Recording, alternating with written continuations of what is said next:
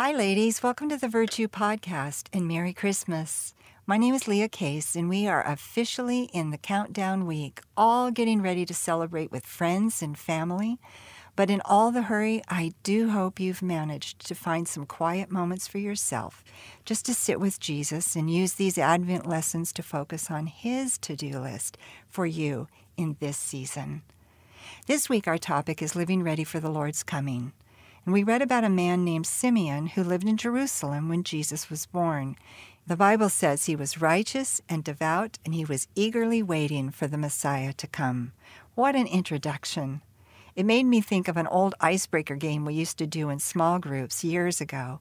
You'd sit in a circle and took five minutes to get to know the person on your left. Then you were supposed to introduce them in one sentence. You could use two words to describe them and tell one interesting fact about them and I can't think of a better description than the one Simeon was given. To have someone say of us, she's righteous and devout, and she's eagerly waiting for the Lord's coming. But what are some practical ways we can encourage each other to be living ready for the Lord? I found some in the verses we were given to read and reflect on this week. So let's do our own version of that icebreaker game. And when I say this is my friend and she's living ready for the Lord's coming, I want you to put your name in there. You want to do this with me? Okay, here goes. This is my friend, and she's living ready for the Lord's coming by remembering what's true. And that was my takeaway from 2 Peter 3 1 and 9. Peter wrote letters to encourage the believers who were dealing with hardship and pressure from the culture they lived in. There was so much hostility toward the gospel that persecuting Christians had become socially acceptable behavior. So Peter wrote to help them think clearly how to endure the trials and safely navigate anything that was causing their faith to be tested.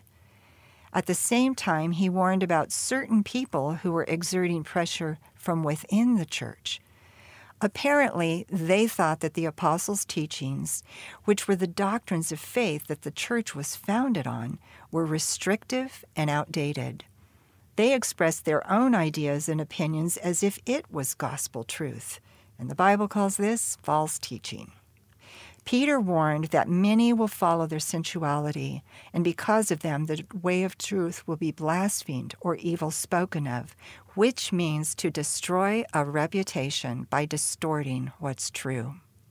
They were twisting scripture, and some believers were beginning to falter and walk away from their faith.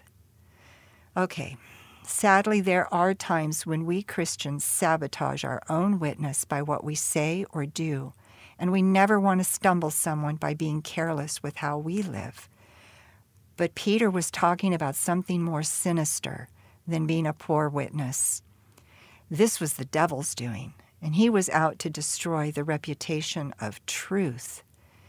Jesus said, I am the way, the truth, and the life, and no one can come to the Father except through me. Listen, the devil wants to twist God's word and destroy the reputation of Jesus.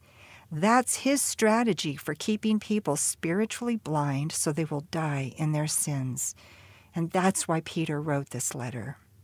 He said, Dear friends, this now is my second letter to you, and both of them are reminders to stir you to wholesome thinking by recalling what was foretold by the holy prophets and commanded by our Lord and Savior through your apostles. You must understand that in the last days scoffers will come, scoffing and following their own sinful desires. Where's the promise of his coming? They will ask. For all the way back to the days of our ancestors, everything's continued just as it has from the beginning. But then they deliberately left out the part about the flood, the part about God's judgment for sin, because it didn't fit their narrative. This happens in our culture too. When you share your faith and what the Bible says with someone who isn't a believer, we know there will be questions and skeptics, but we may find ourselves needing to have this conversation with someone who is a Christian. A study done by Lifeway Research earlier this year revealed that 26% of people who identify as a Christian don't believe the Bible is entirely true. 38% say that religious beliefs are a matter of personal opinion and not objective truth. But the answer that stuns the most was when they were asked whether or not they agreed with this statement Jesus was a great teacher, but not God. 43% said yes. What's going on here? Does this mean nearly half of people who profess to be a follower of Jesus are lying? I'm not sure about that, but it clearly indicates that a lot of believers don't really think about what the Bible teaches or even why it matters.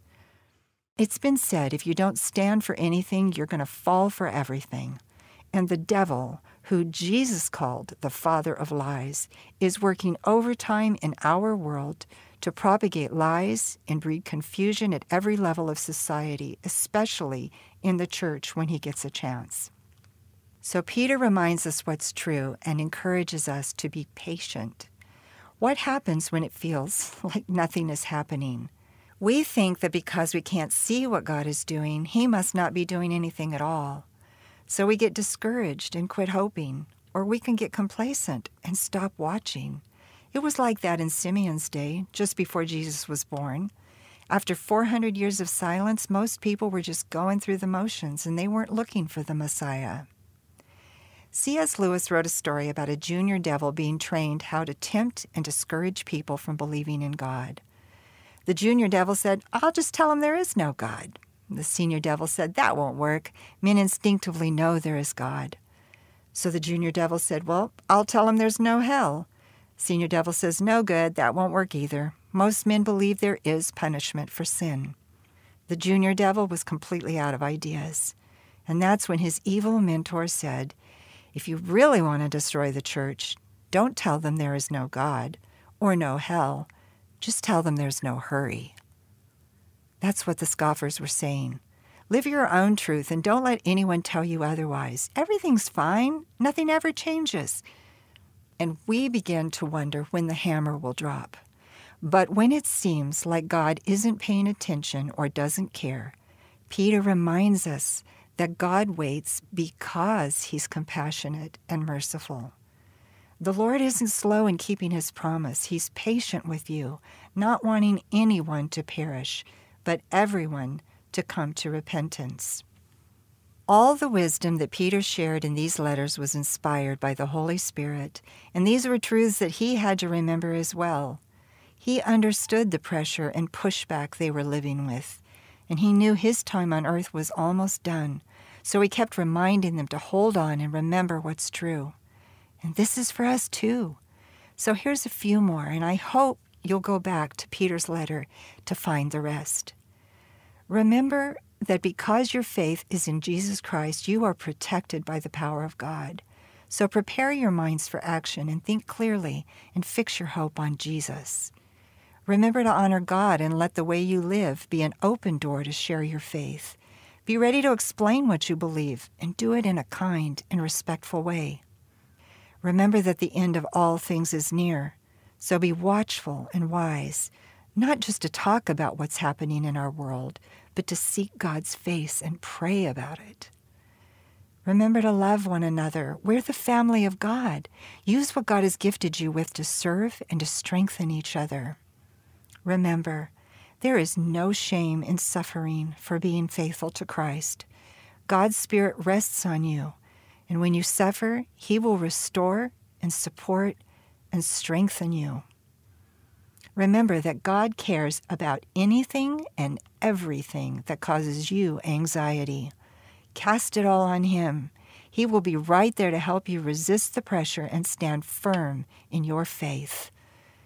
Remember that God gives us everything we need to live a godly life faith, moral courage, and fortitude. That's virtue knowledge, self control, and perseverance, godliness, brotherly kindness, and love, every time we lean in and obey Him, every time, these qualities will continue to grow and bear more fruit and keep us from stumbling our way through life. If there's one thing Peter knew for sure, it's that when we remember what's true and think clearly about the future, it helps us to focus and live ready for the Lord's return. Okay, here's another description. This is my friend, and she's living ready for the Lord because she keeps her lamp burning. And this was from Luke 12, 35 through 40. Jesus gave us two pictures of readiness here. First, we see the master's servants are awake and they have no idea when he will come, but all the lights are on and they're ready to meet him at the door. That's how it was in my family growing up. Maybe it was part of my mother's southern hospitality, but when company came to our house, someone was always ready to open the door and invite them in, usually before they had a chance to knock, and especially if they were family. Now, she didn't train us to keep watch at the window and hurry to open the door. We just picked it up from watching her. My mom is 94 now, and it isn't easy for her to get around, but she still has a way of saying, Oh, come in, that lets you know, and there's no mistaking it, how happy she is to see you. You know, we think how happy we will be to see Jesus, but don't miss this. He eagerly waits for that day, too. Jesus says, I'm going to prepare a place for you, and when everything is ready, I will come and I will get you so that you will always be with me where I am. That's John 14, 3. In John 17, Jesus prayed, Father, I want all of those you have given me to be with me where I am. 1 Thessalonians 4:16 says that he will return from heaven with a joyous and resounding shout and will be caught up in the air to meet him. And Revelation 19 says all of heaven will be thundering with praise and hallelujahs. Friends, this is our future. Let's be ready. Jesus said, Happy are those servants whom the master finds awake when he comes.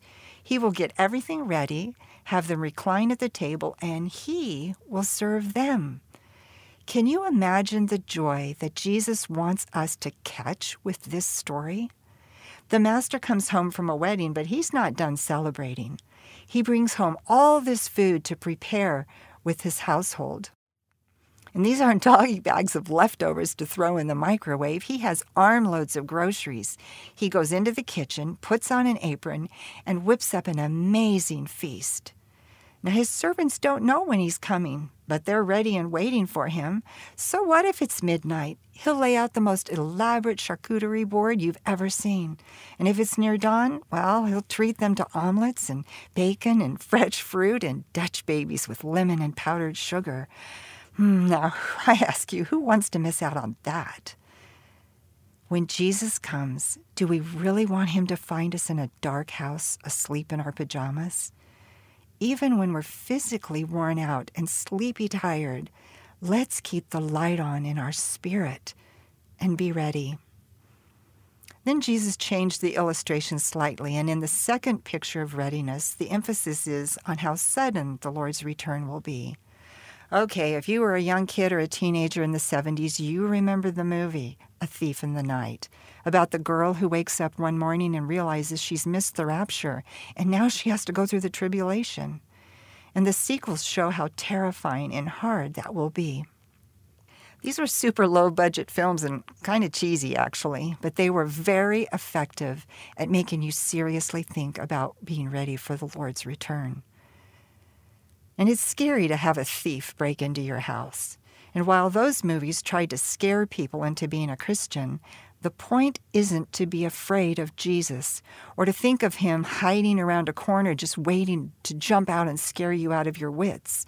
The point is to live ready.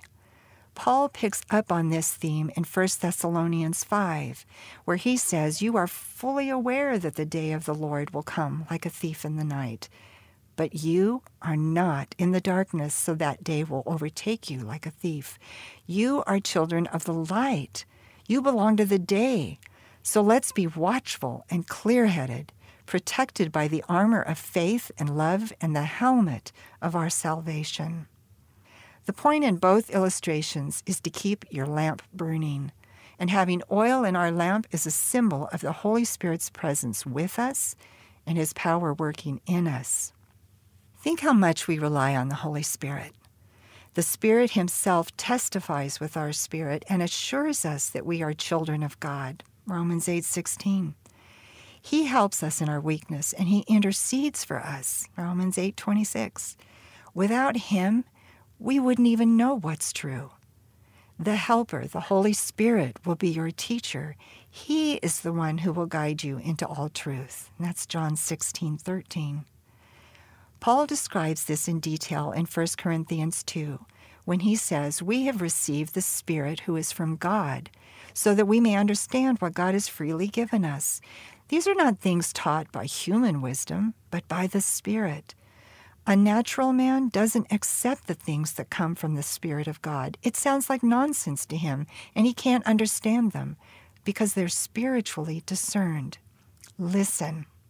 We can't fully grasp spiritual truth with our own natural reasoning. When that light bulb goes on in your head, or that aha moment comes through your heart, that's the Holy Spirit opening your eyes. The Spirit teaches me what I could not understand otherwise. So we live ready by staying actively engaged in our daily relationship with God, listening to His Holy Spirit speak directly to us through His Word, and following His lead. Okay, here's another description this is my friend, and she's living ready for the Lord by being aware and obedient. This came from Habakkuk 2 and 1 John 3. Now, Habakkuk was a prophet who lived around the same time as Jeremiah, and this book is a record of his prayers. He watched his nation crumbling from within because they were no longer devoted to serving God. And though it had been a long time coming, they were so morally and spiritually corrupt that soon God was going to allow Babylon to bring them down. Habakkuk was deeply troubled and he struggled to understand why God would allow a wicked ruler to take his people captive. Lord, he cried, why do you tolerate wrong? Violence is everywhere. Strife and conflict just keeps increasing, and the wicked outnumber the righteous. The law is paralyzed, justice has become perverted. Why, Lord, why must I watch all this misery? Can't you hear all the angst in his questions? But listen to how God answers. I am doing something in your day that you would not believe even if you were told. If it seems slow in coming, wait patiently, for it will surely come. As for the proud ones, they trust in themselves and their lives are crooked. But the righteous will live by their faithfulness to God.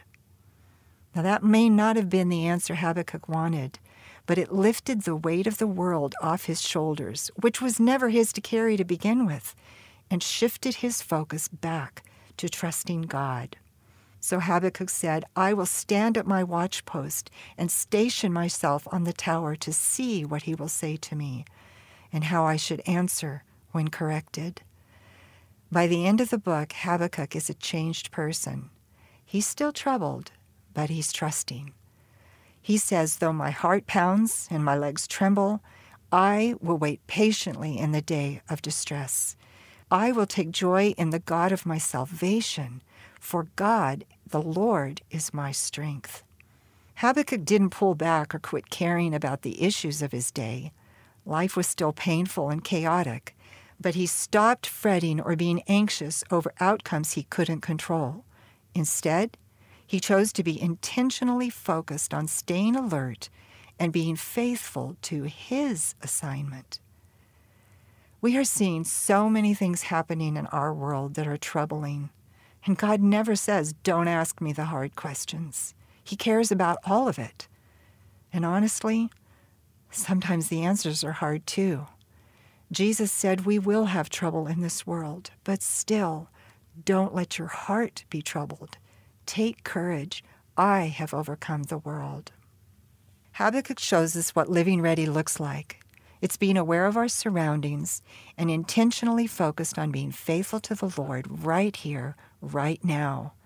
And that's where 1 John 3 2 and 3 come into focus. Dear ones, we are God's children now, and what we will be hasn't yet appeared. But we know that when Christ appears, we shall be like him because we shall see him as he is. And everyone who has this hope in Christ keeps himself pure, just as Christ is pure. Friends, living ready for his return is what motivates us to steer clear of anything that will pollute our heart or our mind or our soul. We've learned to be careful about what we put into our bodies. Let's be intentional about what we put into our spirit. Okay, here's our fourth description. This is my friend, and she is living ready for the Lord by rejoicing in her salvation. This is Isaiah 25, 8 and 9. These verses are a chorus taken from a song and a prayer that God inspired the prophet Isaiah to write. Have you ever read the entire book of Isaiah? It's exhausting and it's exhilarating. It's been called the Romans of the Old Testament because it presents God's case against sinners, it unveils the wretchedness of the human heart, and it reveals the way of salvation. And Isaiah gives us some of the most beautiful, poetic descriptions of Jesus in all the Bible. Isaiah 9, of course, it's a favorite at Christmas. The people who walk in darkness will see a great light. For unto us a child is born, unto us a son is given, and the government will rest on his shoulders. And his name will be called Wonderful Counselor, Mighty God, Eternal Father, Prince of Peace. He will reign on the throne of David with justice and righteousness from this time forth and forevermore. Isaiah 53, it's a must read at Easter, describing Jesus, the suffering servant who had no stately form or majesty that we should look upon him. He was despised and forsaken, a man of sorrows acquainted with grief. It was our griefs that he bore and our sorrows that he carried. He was pierced for our transgressions. He was crushed for our iniquities, and the punishment that brought us peace, it was upon him. And by his stripes we are healed. It was the Lord's will to crush him and to cause him to suffer. But as a result of the anguish of his soul, he will see the light of life and be satisfied. And by his knowledge, the righteous one, my servant, will justify the many, for he will bear their iniquities. The book of Isaiah, it gives us a song for Christmas and it gives us a song for Easter. And now in Isaiah 25, this is a song of gratitude for God's infinite grace and his perfect plan of redemption from before the world was made. And as I read it and kept coming back to it this week, honestly, I felt overwhelmed with awe and overjoyed with praise because this is a song for eternity and Isaiah's words become mine. O oh Lord, you are my God. I will exalt you and give thanks to your name, for you have worked wonders, plans formed long ago with perfect faithfulness. He will swallow up death for all time, and the Lord God will wipe tears away from all faces. He will remove the reproach of his people from all the earth. For the Lord has spoken. And it will be said in that day, Behold, this is our God. We have waited for him that he might save us. This is the Lord. We have waited for him. Let us be glad and rejoice in his salvation. Christmas is a season filled with all kinds of music, and everybody has their favorites. And one of mine is hearing the Hallelujah chorus from Handel's Messiah with full orchestra and a choir of voices in every octave and perfect pitch. When I listen, it stirs me to wonder what heavenly choirs must sound like. You know, there are so many songs we will sing in heaven, and they will all be about Jesus. We will never stop rejoicing in our salvation. So let's start now and keep practicing as long as we have breath. Do you love to sing praise songs, even if it's under your breath where no one else can hear?